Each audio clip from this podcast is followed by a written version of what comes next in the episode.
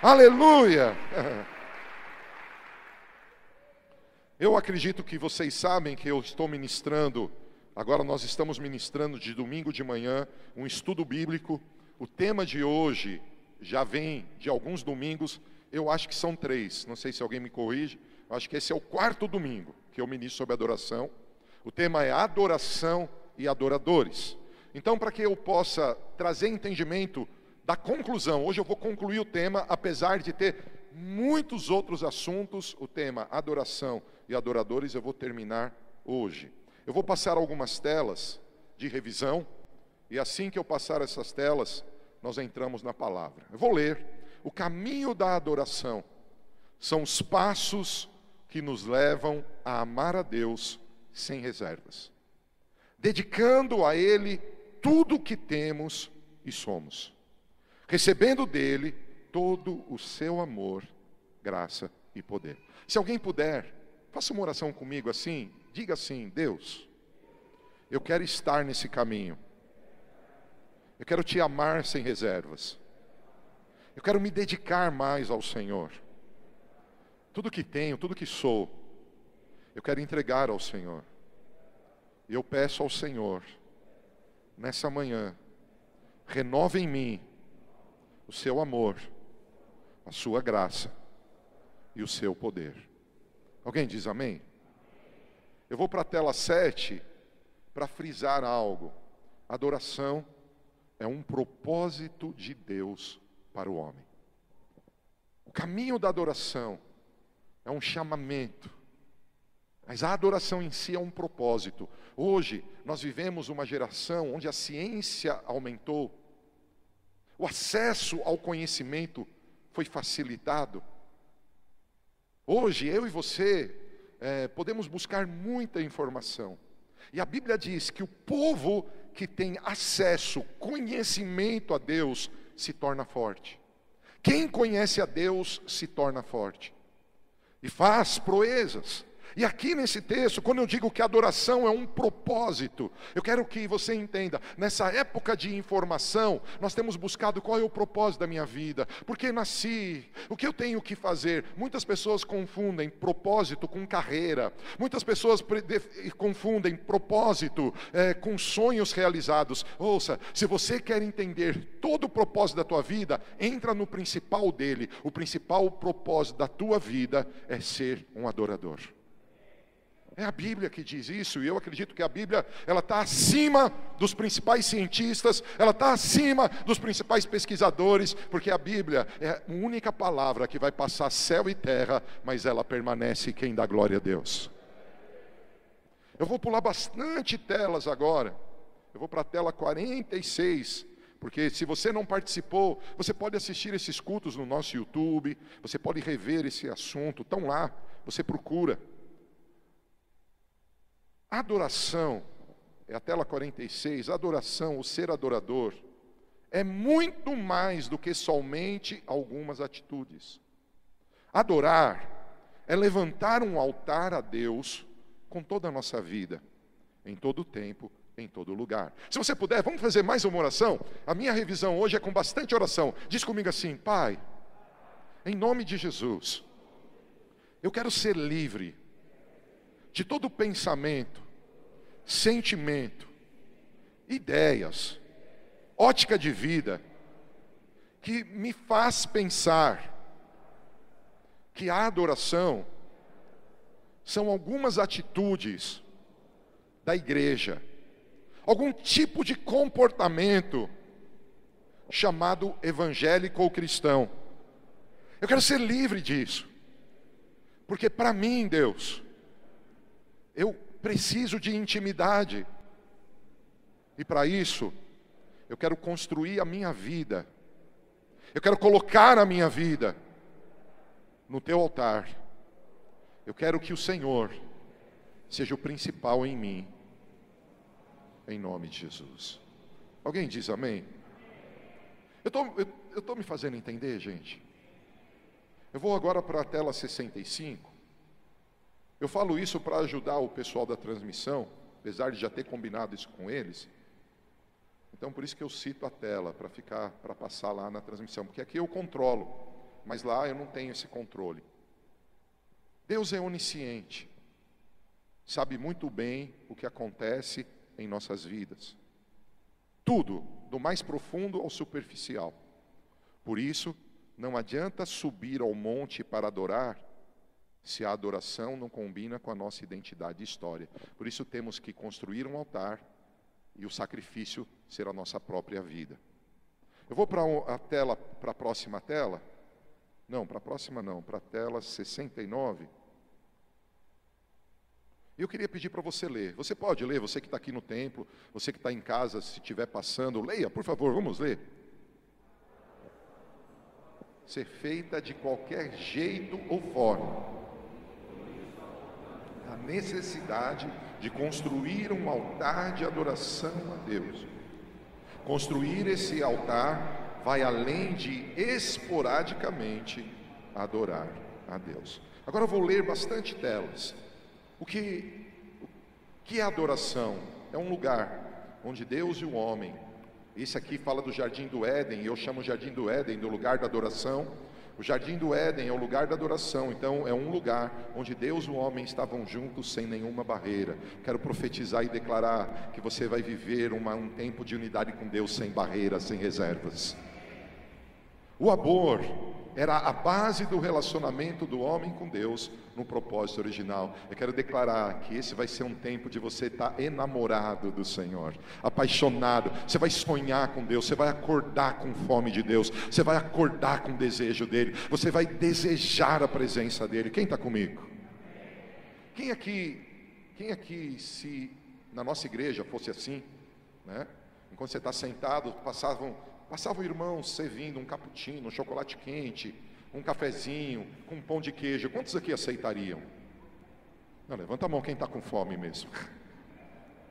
Seria uma boa ideia, né, irmão? A gente está aqui no meio do culto, irmão traz. Porque tem muita gente que está em casa por causa disso. Porque ele está lá sentado num sofá confortável, debaixo de um cobertor, tomando um chocolate quente. Mas a gente quer que você volte aqui. Não vai ter, tá? Mas vem aqui com a gente. Veja, quem que gosta de uma picanha? Quem que gosta de um doce? Do mesmo jeito que a gente tem apetite para essas coisas, eu quero declarar que você vai ter apetite por Deus. Você deve ter reparado que quando a minha esposa pegou esse microfone para falar, não tinha som. Ela falou, Talvez quem estava aqui na frente ouviu, mas quem estava mais lá no fundo não, e quem estava em casa não ouviu. Por quê? Porque não estava funcionando. Deu algum problema. Aí pegaram o microfone, levaram para as pessoas que sabem mexer, resolver, e agora eu estou usando o microfone, está funcionando. Se você chegou aqui sem fome de Deus, eu afirmo, estava com defeito. Se você chegou aqui sem desejo de conexão, tem algo errado. Eu quero declarar que esse amor está sendo restaurado só porque você está aqui, porque Ele te ama. Deus está interessado em produzir um grande avivamento sobre a terra, e eu quero declarar que tem conserto. O poder sobrenatural de Deus está tocando na minha e na tua vida, porque esse amor voltará a fluir. Quem diz amém? Mas lembra, o amor é comunhão. O amor é comunhão. Por favor, leia.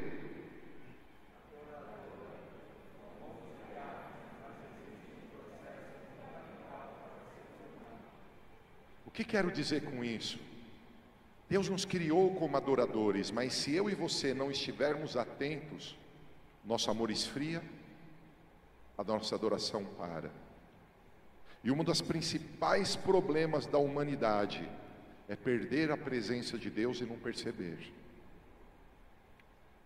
É estar na igreja, achar que está em Deus, e não perceber que não tem nenhuma intimidade com Ele. E eu lembro de você de Mateus 7. Ah, expulsei demônio em teu nome. Fizemos maravilhas em teu nome. Jesus disse: Eu não te conheço. Aparta de mim. Eu quero declarar que nessa casa, na tua vida, nas igrejas dessa cidade, da nação, vem um grande despertar. E eu e você, além de sermos pessoas que nasceram para adorar, nós vamos nos submeter aos processos de formação do Senhor para sermos os grandes adoradores do Pai nesse tempo. Ou para sermos os adoradores do grande Pai. Alguém diz amém? Eu estou indo para o final da revisão, para entrar na ministração de hoje, e eu entendo que se faz necessária a revisão para ter o, o entendimento daquilo que vai ser ministrado. Repito, nessa, ah, não é essa tela, é a tela 93. O altar é um símbolo de adoração, aquilo que nós temos que construir.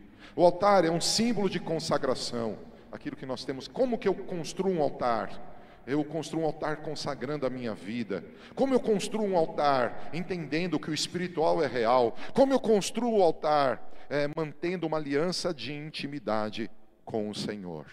Vou, faltam três telas somente da revisão e eu entro na palavra. Eu queria que você lesse, por favor. No Novo Testamento há um único altar. E por que eu disse isso? Porque nós aprendemos na última semana vários, vários tipos de altar ou de altares que o Antigo Testamento apresenta. No Novo Testamento existe um único tipo de altar. Eu queria que você ficasse em pé comigo, por favor, e que você levantasse as tuas mãos e pela fé você contemplasse Jesus como aquele que venceu na cruz, que viesse à tua mente Aquele altar, a cruz, o Gólgota foi o altar perfeito, onde o cordeiro mudo foi levado ao matadouro e ele não deu uma só palavra, mas ali naquela cruz ele disse: Pai, perdoa-os porque não sabem o que fazem. Ele disse lá naquela cruz, ele disse que ele tinha sede. Lá naquela cruz, ele disse um pouquinho mais: Ele disse: Senhor, Senhor, Senhor, Pai, por que me abandonastes? E talvez não exista a frase, mas quem conhece a palavra, o Senhor Pai, ele recebeu o altar pleno de Cristo, ele abandonou a Cristo, porque o meu e o teu pecado, aquilo que fazia ou faria com que eu e você não tivéssemos acesso a Deus, fosse levado. E eu quero declarar que a partir dessa manhã, Deus te trouxe a esse lugar para que você saiba que o altar já foi construído, o nosso grande sumo sacerdote, ele já venceu e ele está estabeleceu por meio de um tabernáculo não construído por mãos humanas, algo glorioso ele estabeleceu. Eu quero declarar na tua vida: não são os teus méritos, não é a tua beleza, não é a tua força, não é a tua capacidade, a tua competência, a tua justiça que te faz apto pelo altar de Deus, mas pela graça abundante, pelo amor eterno, pela misericórdia sem fim. Jesus, o sacrifício perfeito, ele edificou um altar no Gólgota que definiu acesso total ao Pai. Por isso eu declaro: entra na presença, veja o Filho. Eu declaro: o altar está aceso. Hoje colocamos pela palavra lenha nesse altar. Você entrará em avivamento. Eu declaro: Jesus é o sacrifício perfeito. Jesus pagou o preço por você. Você já é aceito. Basta desejar ser formado. Pai em tudo aquilo que eu pude estudar, buscar nessa semana. Pai, eu quero declarar que todo conceito religioso que eu mesmo possa ter pregado, que todo conceito religioso que eu mesmo possa ter ensinado essa igreja, ou que a história familiar, ou outros preletores trouxeram, trazendo a confusão, trazendo, Senhor, sobre nós peso e dificuldade para entregar a nossa vida nesse altar e viver em intimidade contigo. Eu quero declarar que isso é vencido aqui. Pai, eu entendo que isso não é uma coisa racional, mas espiritual. Eu quero declarar que Jesus é o sacrifício perfeito. Eu quero declarar teletestai. Eu quero declarar o preço está pago. Eu quero declarar a porta está aberta, o véu foi rasgado. Eu quero declarar acesso. Eu quero declarar romance com Deus. Eu quero declarar avivamento, Pai. Eu quero tirar o peso da vida, a condenação, a acusação da vida dos meus irmãos. Eu quero declarar que há um novo tempo sobre a terra. Proximidade proximidade. Que os nossos olhos possam ver Cristo nessa manhã. Que os nossos olhos possam entender que Jesus já é o sacrifício perfeito. Não é a minha música, não é o meu joelho dobrado, não é o meu serviço na igreja que atraem essa presença. mas foi o amor. O amor. O amor na cruz. E porque Ele nos ama, nós louvamos, nós cantamos, nós dançamos, nós consagramos. Pai, mas nós reconhecemos a obra completa de Jesus. Nós reconhecemos o perdão total em Jesus. Nós reconhecemos a vitória completa de Cristo.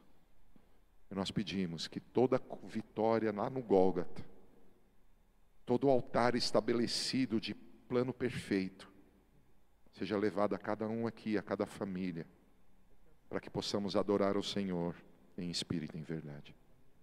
Quem diz amém? Quem aplaude ao Senhor comigo? Toma o teu lugar.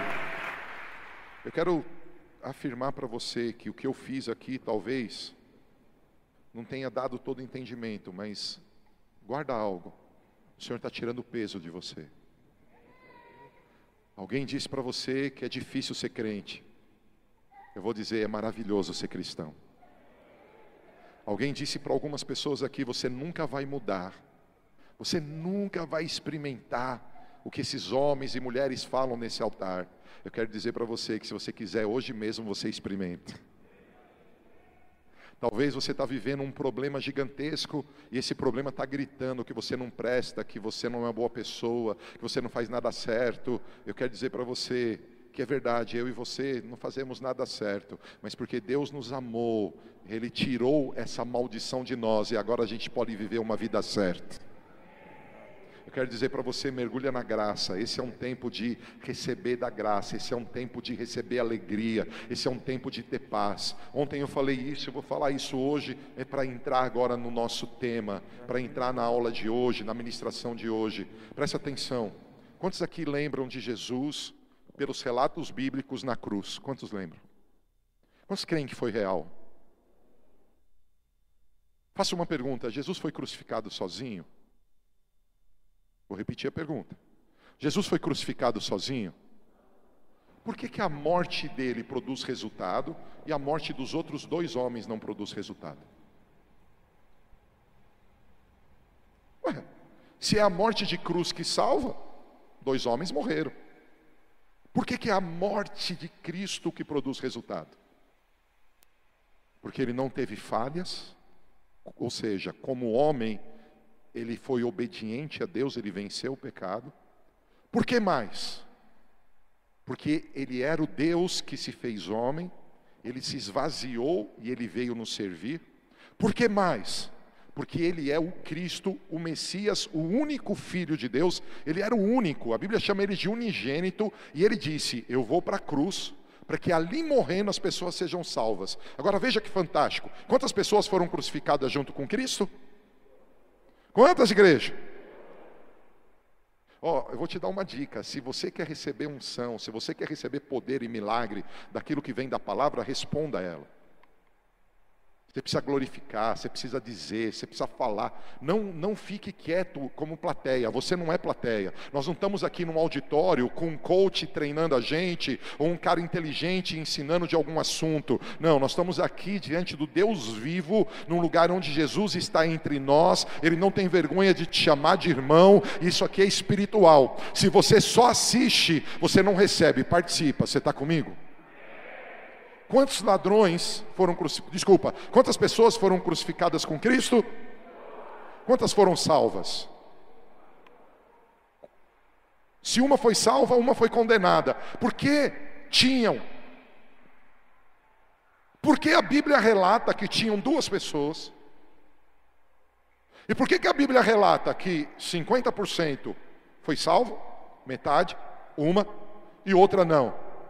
Porque a Bíblia mostra que, independente de quem você é, independente das falhas que você tem, independente dos problemas que você carrega, independente das besteiras que você fez na tua vida, a graça te salva. Veja, mas a graça não estava para um ladrão, estava para os dois. Os dois nasceram para estar em Deus, os dois foram chamados por Deus, os dois estavam do lado de Jesus. Um reconheceu e quis ser formado, o outro recusou desprezou, zombou. O que eu quero dizer aqui, eu e você somos adoradores da glória a Deus. Eu e você nascemos para a glória do Senhor, da glória a Deus. Mas eu te afirmo, como você reage à obra de Cristo te salva. Você pode ter assistido tudo o que aquele ladrão. Uns dizem bom ladrão e o mau ladrão. São ladrões. Mas para ficar entendimento, o bom ladrão, depois de aceitar Jesus, ficou bom e deixou de ser ladrão. Então o bom homem, ele respondeu. O outro não. Existia a possibilidade para todos. Um quis, o outro não quis. Quantos querem? Quando você quer, a graça funciona. E o que eu estou pregando aqui, se prepara, nós estamos entrando num tempo lindo. Hoje mesmo, o Senhor vai renovar a unção dele na ceia na vida de muitos. Hoje mesmo, o Senhor me disse isso.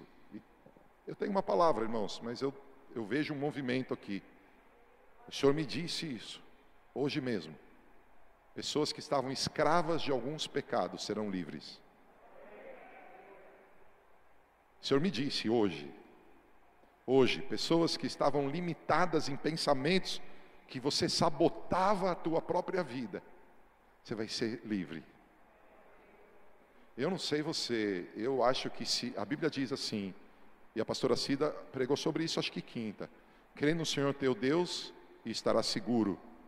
Crê nos seus profetas e prosperareis. Eu estou aqui como profeta dizendo: tem algo extraordinário para essa manhã. Há um movimento sobrenatural da graça. Há um tempo de avivamento. Você tá, tá difícil para você? Lembra do ladrão na cruz? Estava difícil para ele, irmão. Ele tinha feito um monte de besteira, ele ia morrer, ia para o inferno, estava desgraçado, mas Jesus estava do lado dele. E quando Jesus entra do lado de alguém, oportunidades aparecem. E eu tenho uma boa notícia: Jesus está aqui. Você que está na internet, você que está aqui, Jesus está aqui. Aproveita. Alguém diz amém? Um lugar para aquele ladrão foi na cruz, onde Deus e o homem estavam juntos sem nenhuma barreira. Vamos lá. Êxodo 25, 1 e 2. Então falou o Senhor a Moisés, dizendo: Eu li esse texto semana passada, mas eu começo pregando daqui. Fala aos filhos de Israel que me tragam uma oferta alçada, de todo homem cujo coração se mover voluntariamente, dele tomareis a minha oferta alçada. Esta é a oferta alçada que tomareis dele, deles, ouro, prata, cobre, pano azul, e púrpura, e carmesim, e linho fino, e pelos de cabras, e peles de carneiros, tintas de vermelho, e peles de texugos, e madeira de cetim. E azeite para a luz, e especiarias para o óleo da unção, e especiarias para o incenso, e pedras sardônicas, e pedras de engates para o éfode e para o peitoral. Se você pode, leia comigo e me farão um santuário, e habitarei no meio deles, conforme tudo o que eu te mostrar para modelo do tabernáculo, para o modelo de todos os seus móveis, assim mesmo o fareis. Nós falamos e terminamos domingo dizendo: tabernáculo, a proposta de Deus para voltar a habitar com os homens. O que significa isso? Na obra da cruz, o tabernáculo perfeito, não feito por mão de homens, apareceu. Lá no Gólgota, um altar perfeito, onde duas pessoas estavam ali. Você deve lembrar que outros estavam contemplando de longe, e até mesmo o centurião, ele bate voltando no peito, dizendo: Cara, esse homem que matamos é o grande homem, é o homem de Deus, ele é o Senhor, e ele se arrepende de ter feito aquilo. Mas ali, dois homens, um é salvo, o outro é condenado. A Bíblia diz que Jesus é a pedra de esquina, aquele que nele crê será salvo, mas quem não quer tropece e cai nele. Há um altar posto, e o que é o tabernáculo? Veja, Quantos lembram de João capítulo 1? Está escrito que no princípio era o Verbo, o Verbo estava com Deus e o Verbo era Deus. E esse texto fala de Jesus vindo como Verbo da vida. Em um dos versículos, se alguém puder ver para mim, eu esqueci qual o versículo, diz que ele se fez carne e tabernaculou entre nós. Você pode dizer comigo essa palavra? Tabernaculou. Como esse texto que escrevi, ele está dizendo que tabernáculo é a proposta, é a proposta de Deus para voltar a habitar com os homens. Começou no jardim. No jardim Deus habitava com os homens. Houve queda e em diversos momentos templos foram construídos. Versículo 14 de João capítulo 1. Ele tabernaculou entre nós. O que significa isso? Quando na cruz do Calvário, o altar perfeito, o sacrifício perfeito foi feito, apareceu um novo modelo. Qual o modelo? De os homens em Cristo estarem em Deus. Tabernacular significa relacionamento de intimidade. Construir um tabernáculo é como se a gente construísse um lugar onde eu e Deus temos tudo em comum. Então, se eu vou trabalhar, Deus não se envergonha envergonha do meu trabalho. Se eu tenho uma família, Deus não se envergonha da minha família. Se eu pratico esporte, Deus não se envergonha. Onde eu vou, Deus vai comigo. Ele tem liberdade, ele tem acesso. Quem quer desenvolver esse relacionamento com Deus? Isso fala, irmãos, de uma cura minha e tua. Sabe por que muitas vezes nós não avançamos? Porque nós secularizamos o mundo. Ah, eu tenho um trabalho secular. Não, eu não tenho trabalho secular. Eu tenho uma missão, quer seja profissão A, profissão B, sonho A, sonho B. Eu tenho um Deus e a minha profissão glorifica a Deus. Eu trabalho para que Ele seja exaltado. Tem alguém aqui? Sabe por que muitas pessoas vacilam na sua carreira? Porque eles trabalham por dinheiro. Eu não, eu trabalho por propósito, adorar a Deus com o meu serviço. Ah, isso não é bíblico. Ah, meu irmão, primeiro altar estabelecido por homens na Bíblia, relatado. Eu acredito que teve um antes de Adão. Primeiro altar o que foi oferecido no altar foi oferecido o produto do serviço de Abel, o produto do serviço de Caim. Eu quero dizer que Deus vai levantar uma geração aqui. Há pessoas que vão entrar em aspectos da vida da sociedade, levando o tabernáculo, e esse tabernáculo vai trazer a presença de Deus e remissão. Alguém diz amém? Veja, o texto que acabamos de ler, e eu vou voltar aqui. Peço perdão, pessoal da transmissão. Não, eu fui para frente, era para voltar. Me farão um santuário e habitarei no meio deles. Diz comigo assim: Jesus, não, mais forte, Jesus já estabeleceu. E agora, eu preciso construir um altar, dedicando a minha vida para a glória dele. Quantos aqui querem Jesus na sua casa? Ele entra na casa de Zaqueu e tudo muda. Ele entra na sua casa. Quantos querem Jesus entrando na sua profissão? Talvez como ele entrou no barquinho de Pedro, que não tinha nada e viveu uma pesca maravilhosa. Eu afirmo, nós vamos ver, nós vamos ter surpresas, porque, querido, o diabo, ele dividiu a gente, culto e vida. Quando eu entendo que ser adorador, prestar adoração, não está ligado a, a, ir ao culto, bater palma, ou cantar uma música, ou dançar. Isso tudo é consequência de tudo que eu e meu amado somos. Eu vou perceber que não existe um lugar mais santo, não existe um lugar mais consagrado, porque muitos dizem que a adoração é no templo A ou B, e Jesus disse: vem a hora que os verdadeiros adoradores adorarão ao Pai em espírito e em verdade. E essa hora já chegou. Você é esse adorador. Você precisa ser só formado. Eu vou desligar um pouquinho a tela, que eu preciso ler um texto. Eu vou desconectar aqui um pouquinho. Que eu, eu iria colocar tudo em tela, mas eu falei, não, misericórdia, vai dar umas 50 telas. Então eu quero ler um texto que não é meu. Eu gostaria de citar o autor.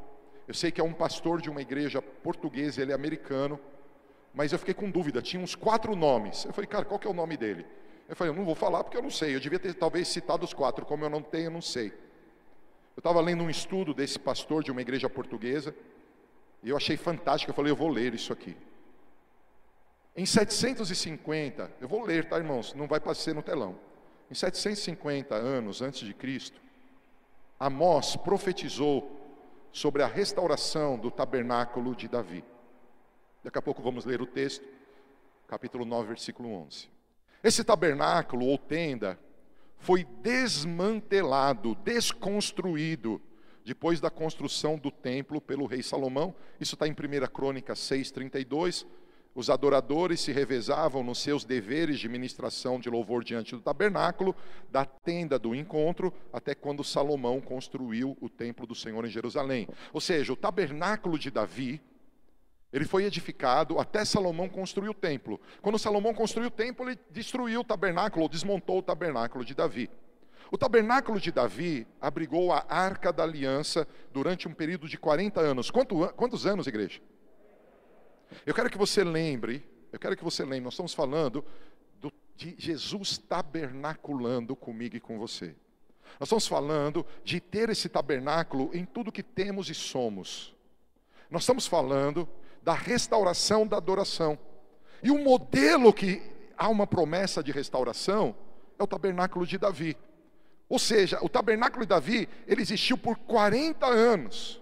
E ele representa a transição da experiência de Moisés no Sinai com a lei, a trans, aquilo que Moisés experimentou no Monte Sinai, recebendo a Torá, os Dez Mandamentos, uma transição que era a aliança mosaica para Sião, que foi onde Davi estabeleceu a casa dele, ali em Sião, e ele estabeleceu a aliança messiânica. Davi, quando ele constrói o tabernáculo, ele aponta o Messias. Vocês estão me entendendo? Misericórdia, acho que não. O tabernáculo de Moisés, ele tinha, ele, que o Moisés foi construído, ele também teve a arca dentro dele, e ele era estabelecido em Siló. Diz comigo, tabernáculo de Davi, em Sião. Tabernáculo de Moisés. Na época de Davi, em Siló. Ei, o que você está dizendo? Que na época de Davi, tinham duas tendas, tinham dois tabernáculos. Ele estava em Siló, mas, veja, lá, lá em Siló, eles sacrificavam os animais. Não significa que em Sião não fizeram isso, fizeram, mas não era o costume. Lá, lá em Siló, eles levavam os animais para oferta de pecado, para sacrifícios de louvor, e continuava por 40 anos, e continuavam os sacrifícios. Mas no tabernáculo de Davi, geralmente não tinha sacrifício de animal. Sabe o que tinha? Os filhos de Asaf. No tabernáculo de Davi tinha turno de 24 horas por dia, sete dias por semana, com três personalidades, três tipos de família. Uma família que intercedia por Israel, era um povo intercedendo, do lado, Asaf e Gedudum e todos os, os ministros de música cantavam 24 horas por dia outros intercediam 24 horas por dia, e aqui tinha uma outra família, os profetas, e eles profetizavam 24 horas por dia. Veja, lá em Siló, matavam os animais, derramavam sangue, ofereciam sacrifícios, tinham fogueira, mas aqui em, em Sião tinha intercessão, tinha celebração e adoração? Tinha movimento profético. Qual tabernáculo Deus vai restaurar? Porque o de Moisés não precisa mais sacrifício, porque o cordeiro, o mudo, foi levado ao matadouro, não precisa mais derramar sangue. Então, o que Deus está dizendo que está quebrado e precisa restaurar? Gente que intercede, gente que adora e gente que profetiza. Isso não está no texto do irmão, isso é, são os meus estudos, a minha busca. Mas é interessante a gente pensar. Pensa comigo. Chega um tempo, chega um tempo, que Eli se torna sacerdote, a arca ficava no tabernáculo. Chega um tempo que Eli se torna sacerdote antes de Davi. Você deve saber, né, que era antes. E os filhos de Eli tratam a arca, o tabernáculo de Moisés, com desprezo. Os filhos de Eli, eles vão ali no sacrifício, e ao invés dos animais serem entregues a Deus, eles queriam comer dos animais, eles queriam enriquecer daquele sacrifício. Fala para quem está do teu lado, quando alguém despreza o tabernáculo, a presença vai embora. E o que aconteceu na época de Eli, o Icabode? O Icabode significa que ele foi embora. E o que acontece? Ofni e Finéias, os filhos de Eli, pecadores, não cuidavam do tabernáculo com o zelo de Moisés, e muito menos com o futuro zelo de Davi, foram mortos e a arca foi roubada. A arca simbolizava o coração, ela simbolizava o principal do tabernáculo, tanto de Moisés como de Davi. Só que quando não há, como nós ensinamos até agora, não há uma construção de altar, não há intimidade, o rito produz praga. E os filisteus capturam a arca e eles levam para o templo deles. Fala comigo, todas as nações, todas as pessoas têm algum tipo de templo. Até o ateu. Até o ateu tem um tipo de templo. Às vezes o templo é a mente dele. E ele idolatra as ideias dele. Você está aí? A arca foi tirada de Israel e ela foi levada para a terra dos filisteus, para o templo de Dagon. Diz comigo, a presença de Deus no ambiente onde ele não é o primeiro, produz caos. Colocaram a arca do lado de Dagon, o Deus daqueles homens. Dagon caiu, quebrou a cabeça. Na primeira vez ele cai, na segunda vez ele é despedaçado. O que isso significa? Diz comigo: tabernáculo. Não, mais forte, tabernáculo. Uma estratégia de Deus para que o homem flua em adoração. Alguém quer fluir em adoração? Sabe? Os filisteus se alegraram com a vitória, com a captura do, captura do Deus do hebreu. Eles ficaram felizes. Mas a arca só trouxe desgraças às cidades dos filisteus onde ela ficou hospedada. Os filisteus ficaram com medo e decidiram devolver a arca de Israel. Primeiro, eles levaram para Bet-Semes, onde vários homens da cidade profanaram a arca ao olhar para ela. A ira do Senhor irrompeu contra eles e setenta homens morreram.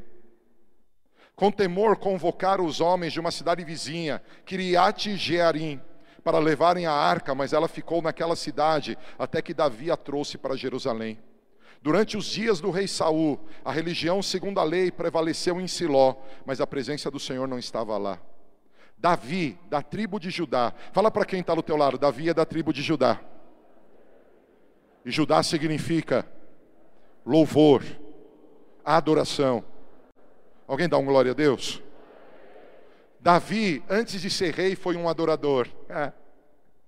Quem aqui conhece o texto que diz: Os que receberam abundância da graça e dom da justiça reinarão em vida através de Jesus Cristo, porque Ele é o Senhor?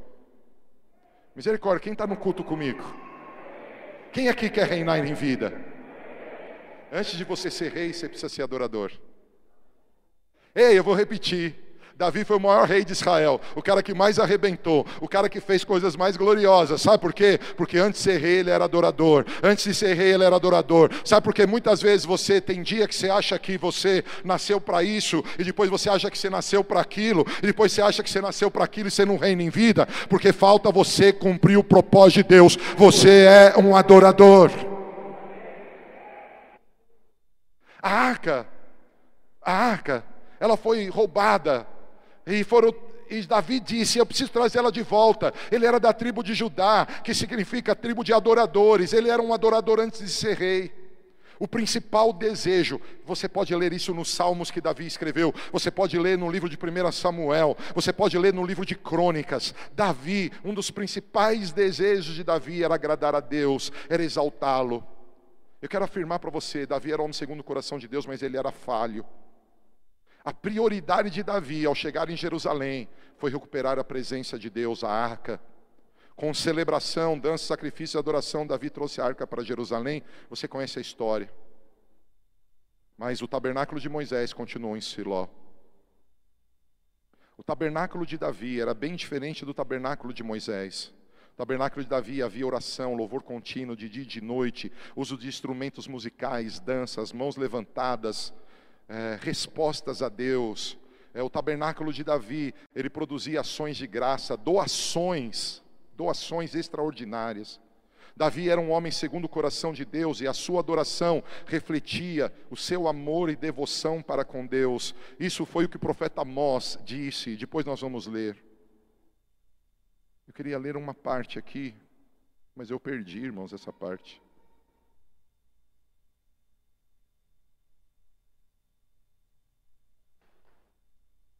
Acho que caiu, certo?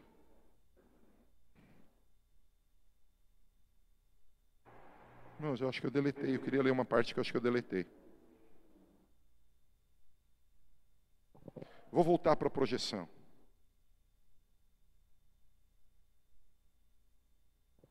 Está escrito assim. Livro de Amós, capítulo 9, versículo 11. Quantos estão entendendo quando eu digo do tabernáculo de Davi, que existia intercessão, adoração e profecia. E o tabernáculo de Moisés, sacrifícios. Quantos entenderam isso? Agora veja a palavra profética de Amós. Eis, portanto, que naquele dia levantarei a tenda caída de Davi, consertarei o que estiver danificado e restaurarei as suas ruínas. Eu mesmo a reerguerei para que seja tão exuberante quanto foi nos dias antigos. Você vai perceber que eu tenho que ler algumas telas. Ao lermos o profeta Amós, encontramos uma grande lista apontando a quebra dos valores de Deus pelo israelita. Se você puder estudar o profeta Amós, você vai descobrir que ele foi um dos profetas que mais se incomodou com caos social as injustiças sociais. Inúmeras, eu nunca tinha estudado isso essa semana, de verdade nunca tinha estudado isso. Eu percebi que esse homem, esse profeta, que tinha uma profissão, ele nunca quis ser chamado de profeta, ele dizia que ele era vaqueiro, que era boiadeiro. Ele nunca pensou em ser chamado de profeta. Esse homem, ele começa a falar assim: "Cara, como que vocês exploram o pobre desse jeito? Cara, como que vocês abusam das mulheres desse jeito? Como vocês julgam a causa em corrupção? Ele diz, tem uma profecia dele que ele diz assim: tipo, tá? O nosso STF tá ruim. É o que ele diz, está lá. Ele fala assim: os nossos tribunais estão errados. O profeta Amós, ele fala de uma crise mundial de pragas, ele fala de uma crise mundial onde não há mais uma igualdade social. E ele está indignado. E de repente ele vem e ele fala: Eis, o tabernáculo de Davi vai ser restaurado.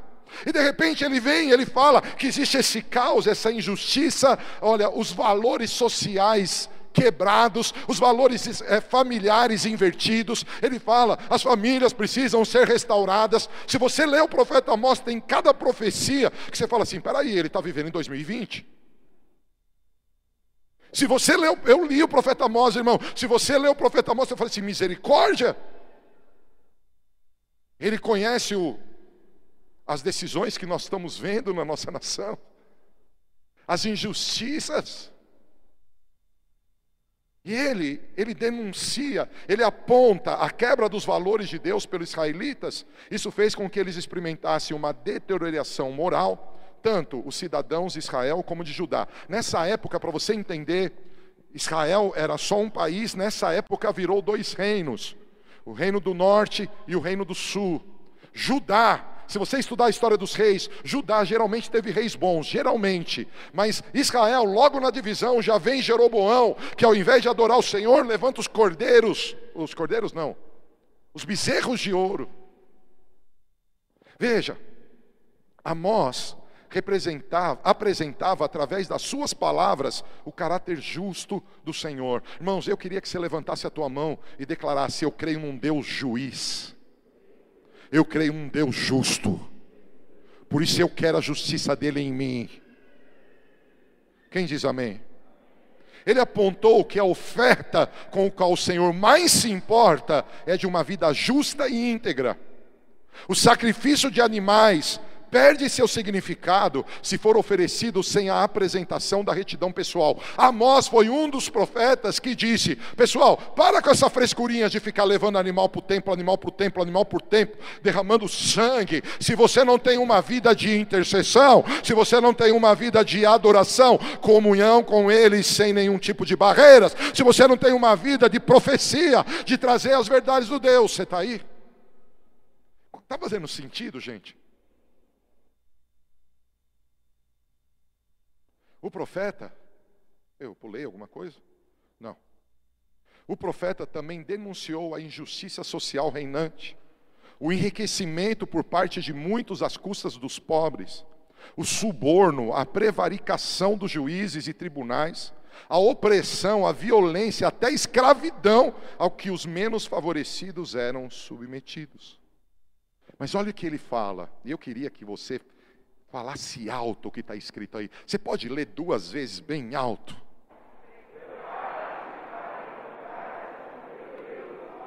Mais uma vez.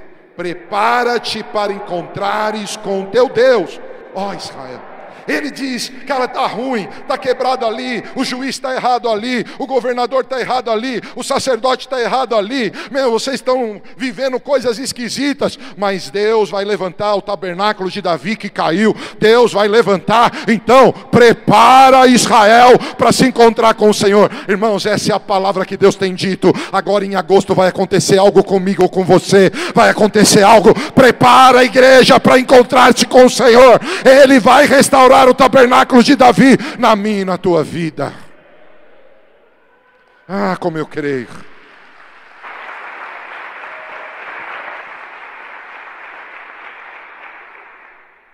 O profeta Amós, além de denunciar os graves problemas de Israel, aponta que essa importante restauração aconteceria em um tempo determinado por Deus, e por isso desafia Israel a se preparar para encontrar-se com o Senhor.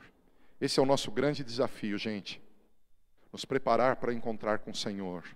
O que você está dizendo? Olha que loucura.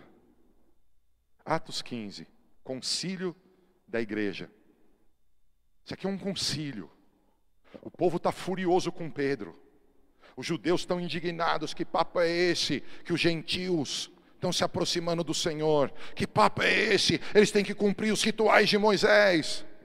Só para ter um entendimento, guarda algo, guarda algo, para você ter um entendimento intelectual da Bíblia. A Torá, a lei, não é a única lei. Existiam as leis sociais e existiam as leis rituais. A Torá é uma lei espiritual ela nunca foi revogada e nunca será revogada. Eu vou repetir: a Torá é uma lei espiritual, ela nunca foi revogada e ela nunca será revogada. As leis sociais também não foram revogadas, elas continuam. Então, que lei que não há mais? Rituais, porque Deus não quer o tabernáculo de Moisés, Deus não quer isso, Deus quer o tabernáculo de Davi, onde voluntariamente se produz adoração. Você está aí? Eu não sei se você sabe, os países mais prósperos são países que tomaram leis sociais e leis espirituais judaicas e fizeram deles parte da sua constituição. Por quê? Porque a lei é boa. E hoje, não querendo mudar quem somos, não querendo ser transformados, o povo tem dito que a lei passou. Não, a finalidade da lei é apontar Cristo, o tabernáculo. Por isso, quando a gente está falando da restauração do tabernáculo, o que eu estou dizendo para você, olha que loucura, a igreja está aqui com uma dificuldade, o povo está dizendo está errado, olha que legal. Quando acabaram de compartilhar, Tiago pediu a palavra e arrasou-lhes. Significa que ele falou meio bravo, ele falou meio tipo, a verdade é essa aqui, amado, aprende comigo, tá? É o que ele está dizendo aqui. Irmãos, ouvi-me. Simão, que é Pedro, narrou como, primeiramente, Deus foi ao encontro dos gentios para edificar dentre eles um povo consagrado ao seu nome.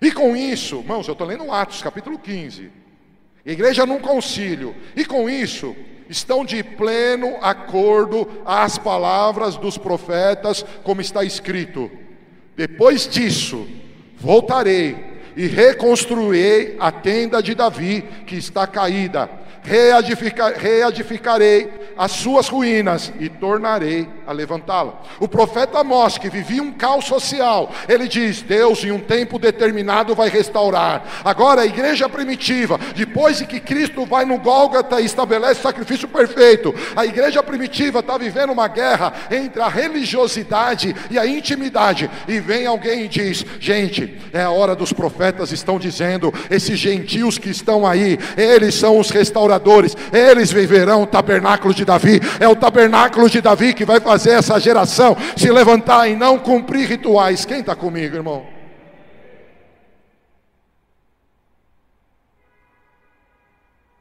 Para que o restante das pessoas busquem ao Senhor, sim, todos os gentios sobre os quais é invocado o meu nome, diz o Senhor, que faz essas realizações desde os tempos antigos. O que você está dizendo? Muito simples. Deus está chamando a sua noiva à restauração da adoração e da devoção verdadeira. Que honra o Senhor pelo que Ele é. Uma geração que ajustou seu caráter e ofertas de maneira que o Senhor seja totalmente honrado. Já é a hora de aprendermos com a geração de Davi, que soube colocar o Senhor à frente de tudo e não deixou de experimentar o que Deus faz. Foi uma geração vitoriosa e conquistadora. O louvor apaixonado e festivo, totalmente desinteressado de recompensas que Davi inseriu na vida do tabernáculo, se tem perdido. Deus quer que o busquemos. Isto é bem diferente de buscar a Deus pelo que Ele pode nos dar. Isso é bem diferente de se aproximar dEle para ser abençoado. A restauração do tabernáculo de Davi nos ensina a buscar a Deus pelo que Ele é, para desenvolver uma vida de intimidade com Ele. Peço que o ministério de louvor suba. Peço que você fique em pé se você puder. Eu não sei se eu consegui. É muito simples. As minhas telas são simples, mas o que eu falei nesses intervalos não é tão simples assim. Diz a palavra no livro de Ezequiel, capítulo 37. Então um rei, semelhante ao meu servo Davi, os governará. Que rei é esse? Então um rei semelhante ao meu servo Davi os governará. Todos terão um só pastor, obedecerão fielmente às minhas leis e princípios, e terão o zelo de praticar os meus juízos e estatutos. Que rei é esse? Jesus é o seu nome. Jesus é o seu nome. Nós cantamos hoje, majestoso, majestoso é o seu nome. Paulo, o que você está dizendo? Nós estamos concluindo um tema chamado adoração e adoradores. E o que eu quero com esse tema, o que eu quis com esse tema, por que ministramos esse tema? Porque, querido, se nós não restaurarmos o tabernáculo de Davi, que está quebrado, nós vamos ir ao templo sacrificar, buscando perdão de pecados, buscando milagres, buscando respostas. Tabernáculo de Davi era um lugar que eles estavam ali por paixão.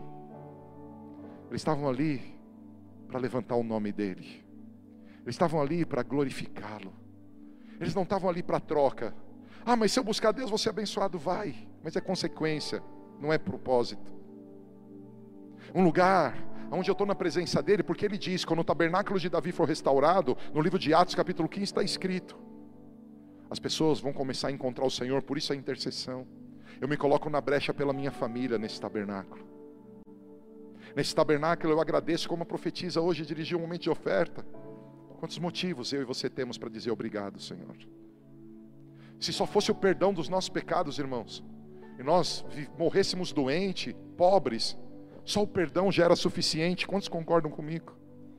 Se só o meu e o teu nome fossem inscritos no livro da vida, já estaria bom, sim ou não? Mas Ele é o Deus de toda graça. Então, Ele, além de perdoar pecado, escrever o nome do livro da vida, dá o dom do Espírito Santo, Ele prospera, Ele cura, Ele liberta, Ele fortalece, Ele faz. Mas não é o meu propósito de vida correr atrás disso. O meu propósito de vida é ser um com Ele. Quem está comigo aqui?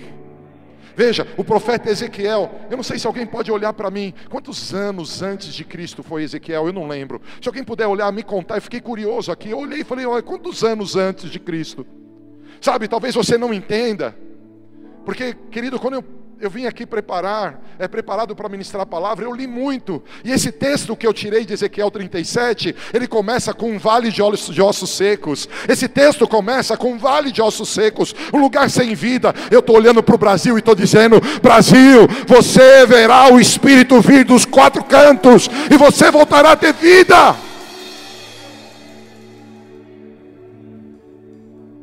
Então, mais ou menos 600 anos, 580 anos. 580 anos antes de Cristo. Olha o que ele está dizendo: os ossos secos voltarão a viver, porque ele, o rei, chamado Jesus, que vem como Davi, esse rei será pastor de todos. Quantos aqui tem Jesus como teu bom pastor? Onde você quer chegar? Você vai ver o tabernáculo aí. Viverão na terra que presenteei ao meu servo Jacó na qual habitaram vossos pais e antepassados. E assim eles e os seus filhos e os filhos de seus filhos viverão ali eternamente. Um lugar. que terra que ele deu para Jacó? Betel. O que é Betel? A casa de Deus não é um lugar físico, não são as terras de Jerusalém. Eu declaro: a casa de Deus está aberta para você. Jesus, em João 14, disse: Na casa do meu pai há muitas moradas, eu vou preparar um lugar. Alguém dá glória a Deus.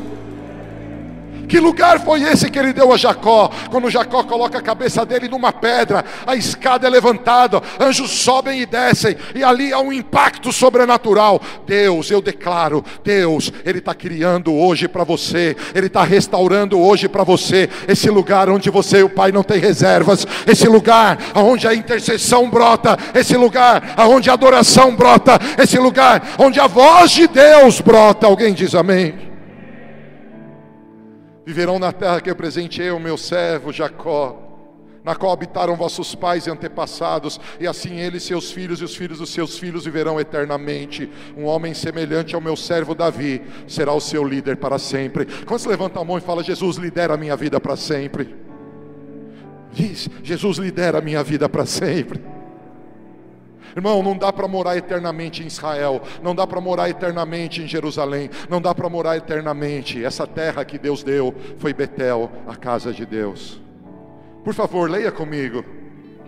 Celebrarei com eles uma aliança de paz, que será uma aliança eterna.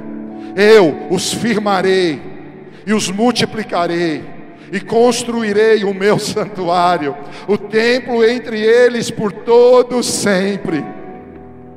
Leia.